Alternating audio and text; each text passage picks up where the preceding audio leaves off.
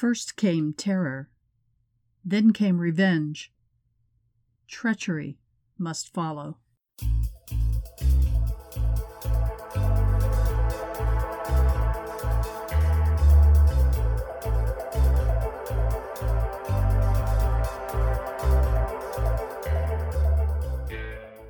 Hello, everyone, and welcome to Season 4, Episode 17 of the Real Spies, Real Lives podcast. This is where we talk about writing, spies, and writing about spies. I'm your host, espionage author P.A. Duncan. Last week, in addition to the podcast episode I did about a new kind of traitor, I wrote a blog post about it too. A member of the intelligence community whom I've known for a while copied the link and posted it to their LinkedIn account, and it got lots of notice. And that podcast episode got a lot more plays than a usual episode, so I guess I'm doing something right. I mean, I am still a rank amateur at this podcasting thing, though the platform I use to distribute the episodes, Spotify Anchor, recently sent me an article on the five steps to a professional podcast. And I looked them over, and turns out I'm already doing all five. So maybe my amateur status is waning a bit. Next month, Promotion for my next espionage novel begins in earnest. Treachery is book three of the series Meeting the Enemy. If you haven't listened to the previous episodes about that series, let me refresh you. Or you could go listen to them. Meeting the Enemy deals with the events of 9 11 and its aftermath in a completely fictional manner. Oh, the true history is there, but I've interlaced it with how I perceived the events as a citizen of the U.S., a former federal employee. I still worked for the Federal Aviation Administration at that time, and a civil libertarian. So, my personal perspective is decidedly on the progressive side of the coin. So far, there have been no bad reviews to that effect, but I'm sure they're coming. Book one, titled Terror, begins on the day itself, 9 11, and deals with Mai Fisher's and Alexei Bukharin's actions on that day and for several weeks after. Mai goes undercover in the CIA, and Alexei, thinking Mai is dead in the rubble of the World Trade Center, where she was looking at real estate for her private business, heads for Afghanistan for his revenge. Indeed, Book Two is titled Revenge, but it doesn't only focus on Alexei's revenge, and it takes place in Afghanistan at the beginning of the brief post 9 11 war there. Revenge is probably the most action packed of the three books so far. Book three, Treachery, due to come out in late June, is more a political thriller with my imaginings of how things happened in the White House during the lead up to the Iraq War. It has some action, but it's more subdued. There's more intrigue political manipulation and behind the scenes maneuvering than in books one and two. And of course, the series title, Meeting the Enemy, I adapted from the Pogo character's declaration We have met the enemy, and he is us. Meeting the enemy in some ways has been one of the easiest of my series to research its recent history, and there are plenty of primary sources, including myself. One minor event I participated in, I included in Book One, Terror. However, the series has been one of the most difficult to write, to get the words on the screen, or the page, as it were. Reliving that day and both its immediate and protracted aftermaths raised emotions I'd long suppressed. To this day, I still can't watch commemorations of 9 11. I honor those who lost their lives in such an horrific attack that involved something that meant so much to me aviation. But I can't watch it anymore. I also remember the so called War on Terror and the Patriot Acts passage, which I personally consider one of the early steps toward a certain political party's fascination with authoritarianism. And I remember the build up to the Gulf War, the lies about weapons of mass destruction, and about Iraq's involvement in 9 11. Indeed, the epigraph to Book 3, Treachery, is a quote from President George W. Bush to the effect that the hardest part of his job was trying to connect Iraq to the War on Terror. Now, all of this has led me to write some over the top villains and some unexpected good guys in my fiction. However, reliving some of the darkest moments in governance and politics wasn't easy. Why, you ask? What you wrote is fiction. Well, it is, but it's based in history the kind of history people are trying to ban in places like Texas and Florida because it shows the U.S. in a bad light. Now, I didn't write this series to demean or denigrate the U.S. I served this country in my own way for 30 plus years. Rather, I want my grandchildren, who were all born well after 9 11, to understand what a slippery slope is. Book two, Revenge, ended on a big, literal cliffhanger, with Mai and Alexei at last reunited, but in a cave in the Tora Bora Mountains that's about to be bombed by the U.S. Air Force. Book three, Treachery, picks up right there, moves on to Odessa, Ukraine, then ends up in Washington, D.C., where the rest of the story plays out. Treachery has a bit of a cliffhanger at its conclusion, though not as intense as the one in Book Two, Revenge. But it leads to Book Four, the conclusion of the series, whose title is somewhat self explanatory Rendition. Rendition should be out at the end of the year. If you've listened to the episodes about Book One, Terror, you know that this series had an inauspicious beginning as a short story.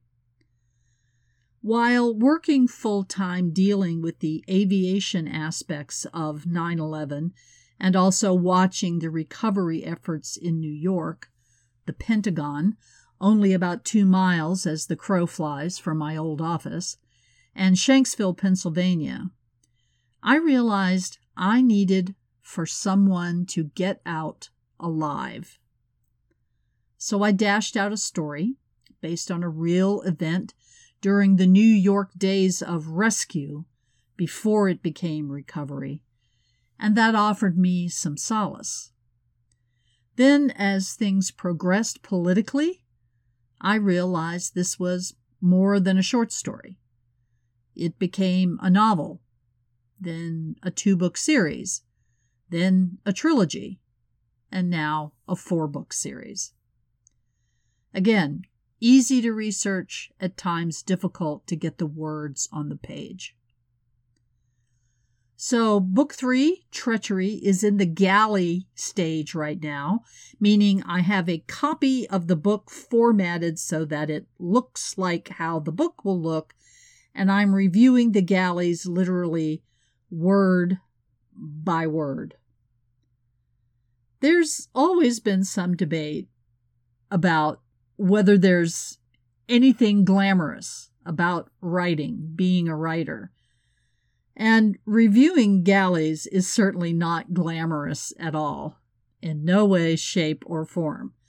It's a real hands on experience with those words printed on sheets, a red pen, and copy editing symbols. Tedium personified. And of course, you know, despite that meticulous attention to detail, a typo or several will escape. Ah, yes, such glamour. And now it's commercial time. Today, April 27th, and tomorrow, April 28th, are the last two days of my 2015 novellas, The Yellow Scarf and My Noble Enemy, being available for free. Yes, that's right, free ebooks. It's my birthday week, and I'm giving presents to readers. Today, April 27th, is also the official launch of Prologue to Treachery, the prequel to Treachery. So if you pre ordered Prologue to Treachery, check your Kindle library and start reading. I'll put the links to the free novellas and the prequel in the description of this episode. Now, here's what's coming in May. Starting on May 1st, my short story collection, Spy Flash 2, will be on sale for the whole month for only $1.99 for the ebook. Spy Flash 2 contains four full length short stories that I wrote during the summer of 2016, which ended up being a tumultuous season in news and politics. Now, by full length short stories, I mean each of them is more than 7,500 words long, so it's it's a good sized book. The four stories reflect what was happening in the country, in foreign policy, in politics, and so forth during that summer of 2016. The first podcast in May, I will put the link to Spy Flash 2 in the episode description. But if you go to my Amazon author page at amazon.com slash author slash Phyllis Duncan, you can find Spy Flash 2 there. May 15th is when the novel Treachery will be available for pre order. The cover reveal will be a few weeks later, and Treachery itself will launch on June 24th. More details will come in May. And commercial over. Since it launches today, let's read from Prologue to Treachery. Now, this is a flashback prequel to the early 1990s, and Edwin Terrell Jr. is still alive and looking for a job in his post CIA retirement. He finds something that looks too good to be true, and it is. In fact, while he's working for the government contractor Fullerton Specialties, He's also spying on them for the directorate. This passage that I'm going to read comes from the final chapter. Prologue to Treachery, Chapter 10, May 1999, Arlington, Virginia. Earlier in his life, Edwin Terrell Jr. would have peered through the peephole to see if the person who'd rung his doorbell was the person he expected. Now he didn't care if he opened the door to an assassin. Terrell was a reasonably tall man, six feet four inches, but the man in the doorway would have to duck to come inside. Muscles strained the suit jacket, and the ballistic vest beneath his shirt added to the bulk. None of it was fat. The man's nose was misshapen, and several scars on his chin and forehead were a darker black against his dark skin. Terrell said, Didn't you used to be? Yes, sir. Step aside, sir, so I can clear for Mr. Nelson, the giant said, his voice deep and rumbling. Terrell stepped aside and opened the door wider. In his heyday, he would have had a serious struggle overcoming this former professional football player. Now, the guy would be able to put him down with a flick of a finger. Hand on the butt of a sidearm, the bodyguard came in and began his assessment. The apartment was small, barely a step up from a studio, so the assessment was quick. Nelson watched from the doorway. Terrell raised an eyebrow at Nelson and got a shrug and a half smile in response. The bodyguard came from the small bedroom and said to Nelson, All clear, sir. The bodyguard took up a stance in a corner of the living room where he could see everything. Nelson came in, and Terrell closed the door. Nelson took in the bare walls, the scant amount of furniture, and the couple dozen packed moving boxes and turned to Terrell. Going somewhere?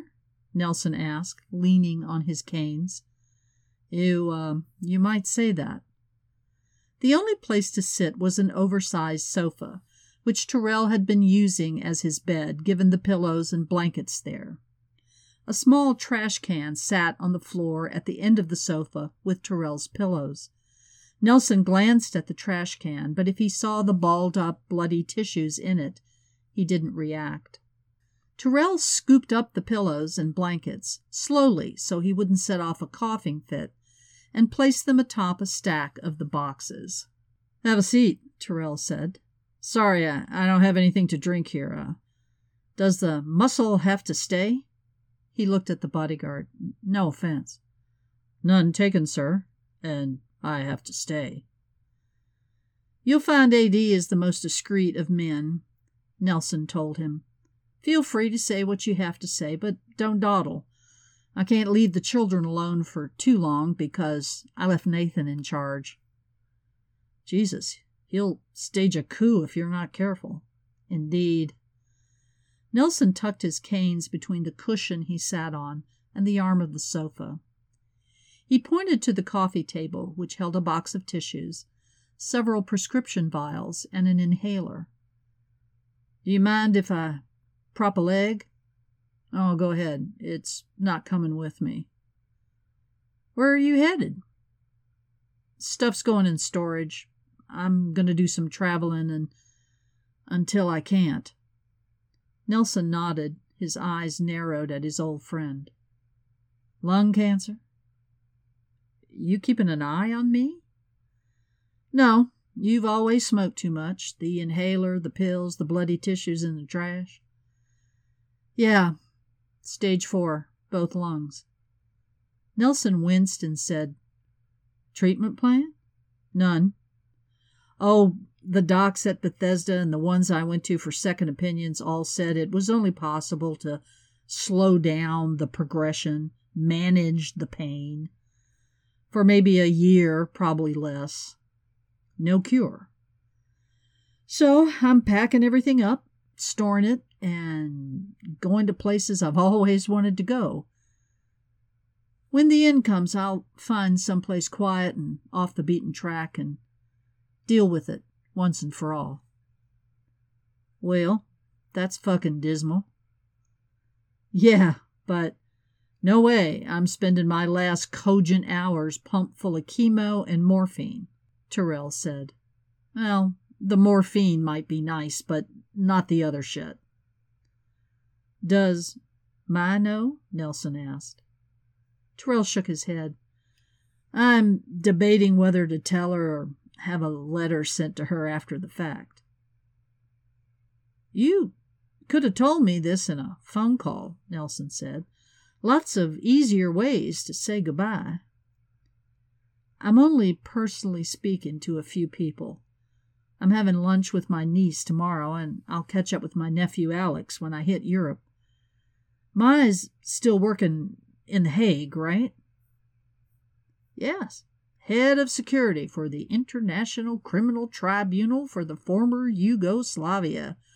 I loaned her to them so she and Alexei could be together. I tossed some minor stuff her way. mostly in the Balkans to keep her from going stir crazy. I suspect she hates her job, though she's doing it at her usual level of excellence. Um, not in her makeup to do otherwise. So, why am I here? I need to square something up with you. The work I did for you on Fullerton Specialties and Security Solutions, I I held stuff back. Well, I suspected that. Your politics and theirs were too well aligned, but what you gave me, I have no complaints about. It's been useful. Terrell turned on the sofa to look at A.D., the bodyguard. I hate to ask, but if I move around too much, I end up coughing my guts out, and it ain't pretty. You could spare me the embarrassment and you the gross out if you bring that briefcase to me. Terrell pointed to a leather case on the kitchen counter. A.D. looked at Nelson, who nodded. A.D. strode to the briefcase and brought it to Terrell. Aren't you going to check it for explosives? Terrell asked. The big man didn't seem like a slacker. Mr. Nelson trusts you, sir. Terrell sat with the briefcase balanced on his knees, his hand palm down atop it. What Fullerton and SS didn't know was that I kept good records of everything about them I witnessed and experienced. Pay slips that show where the money came from and who signed the checks and what that money paid for. Even when they gave me cash, which was how they paid bonuses, I kept a record of who gave it, how much, when, what specific event it was for, and the serial numbers on the bills that level of detail, okay?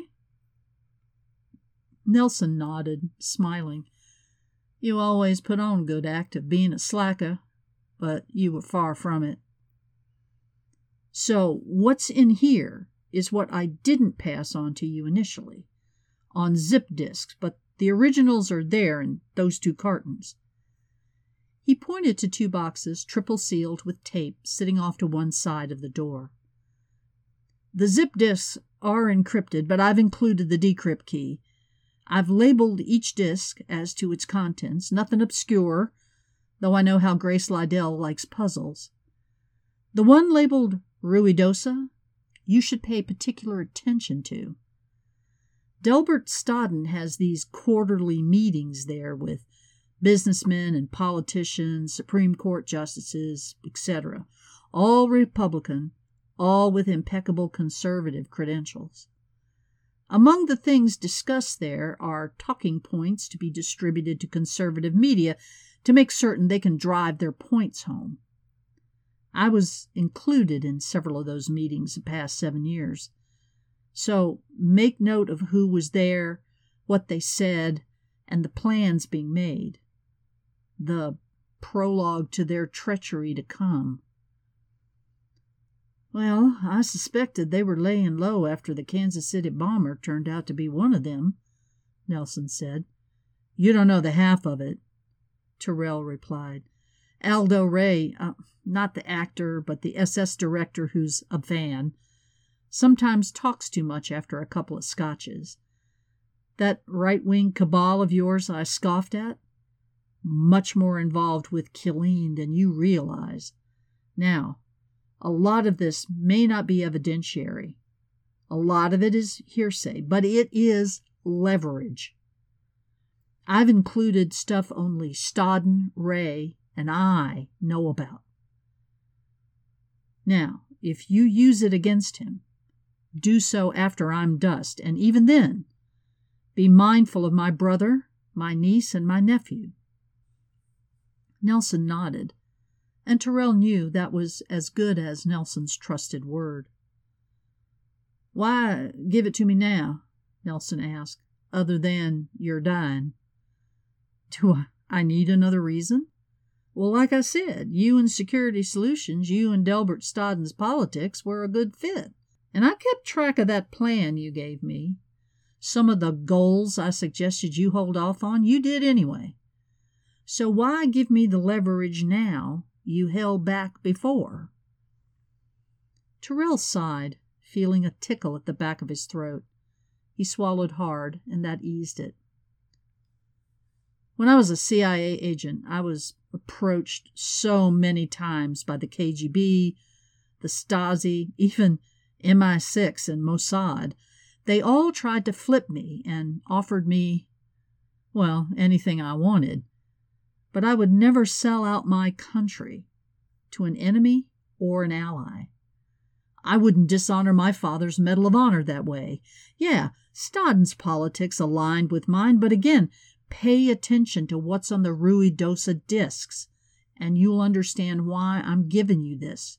You can always turn it down, you know, and I'll put it in storage with the rest of my stuff. Terrell cleared his throat and swallowed again. He'd talked too much. Talking set off his coughing too often now. But this was the last time he'd see this man, with whom he'd shared missions and too many bottles of scotch, and yes, women, but never too many of those. What I'm giving you will make a case against Stodden in particular, but I know after you look at everything, you'll know exactly when to use it against him. My withholding intel from you didn't set you back that much, by the way. I gave you enough to show you where to look yourself, and you did. This, he tapped the briefcase, will definitely fill in the gaps and point you deeper into the shit they're planning. Your legacy? Nelson asked. No. My duty. To my country. To a friend. All right, that's all for this week. I'm headed out to celebrate my birthday. We just won't say which one it is. The significant one was last year, so I'm kind of not counting anyone after that.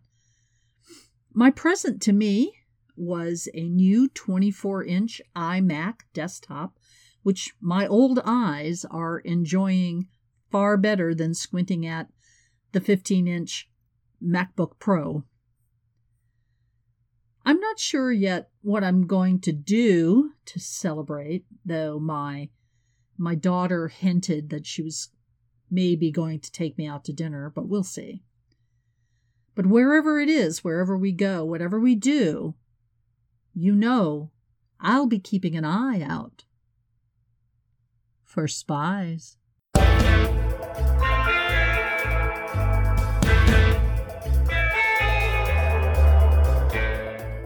The proceeding has been a production of Unexpected Paths Media, copyright 2023, all rights reserved.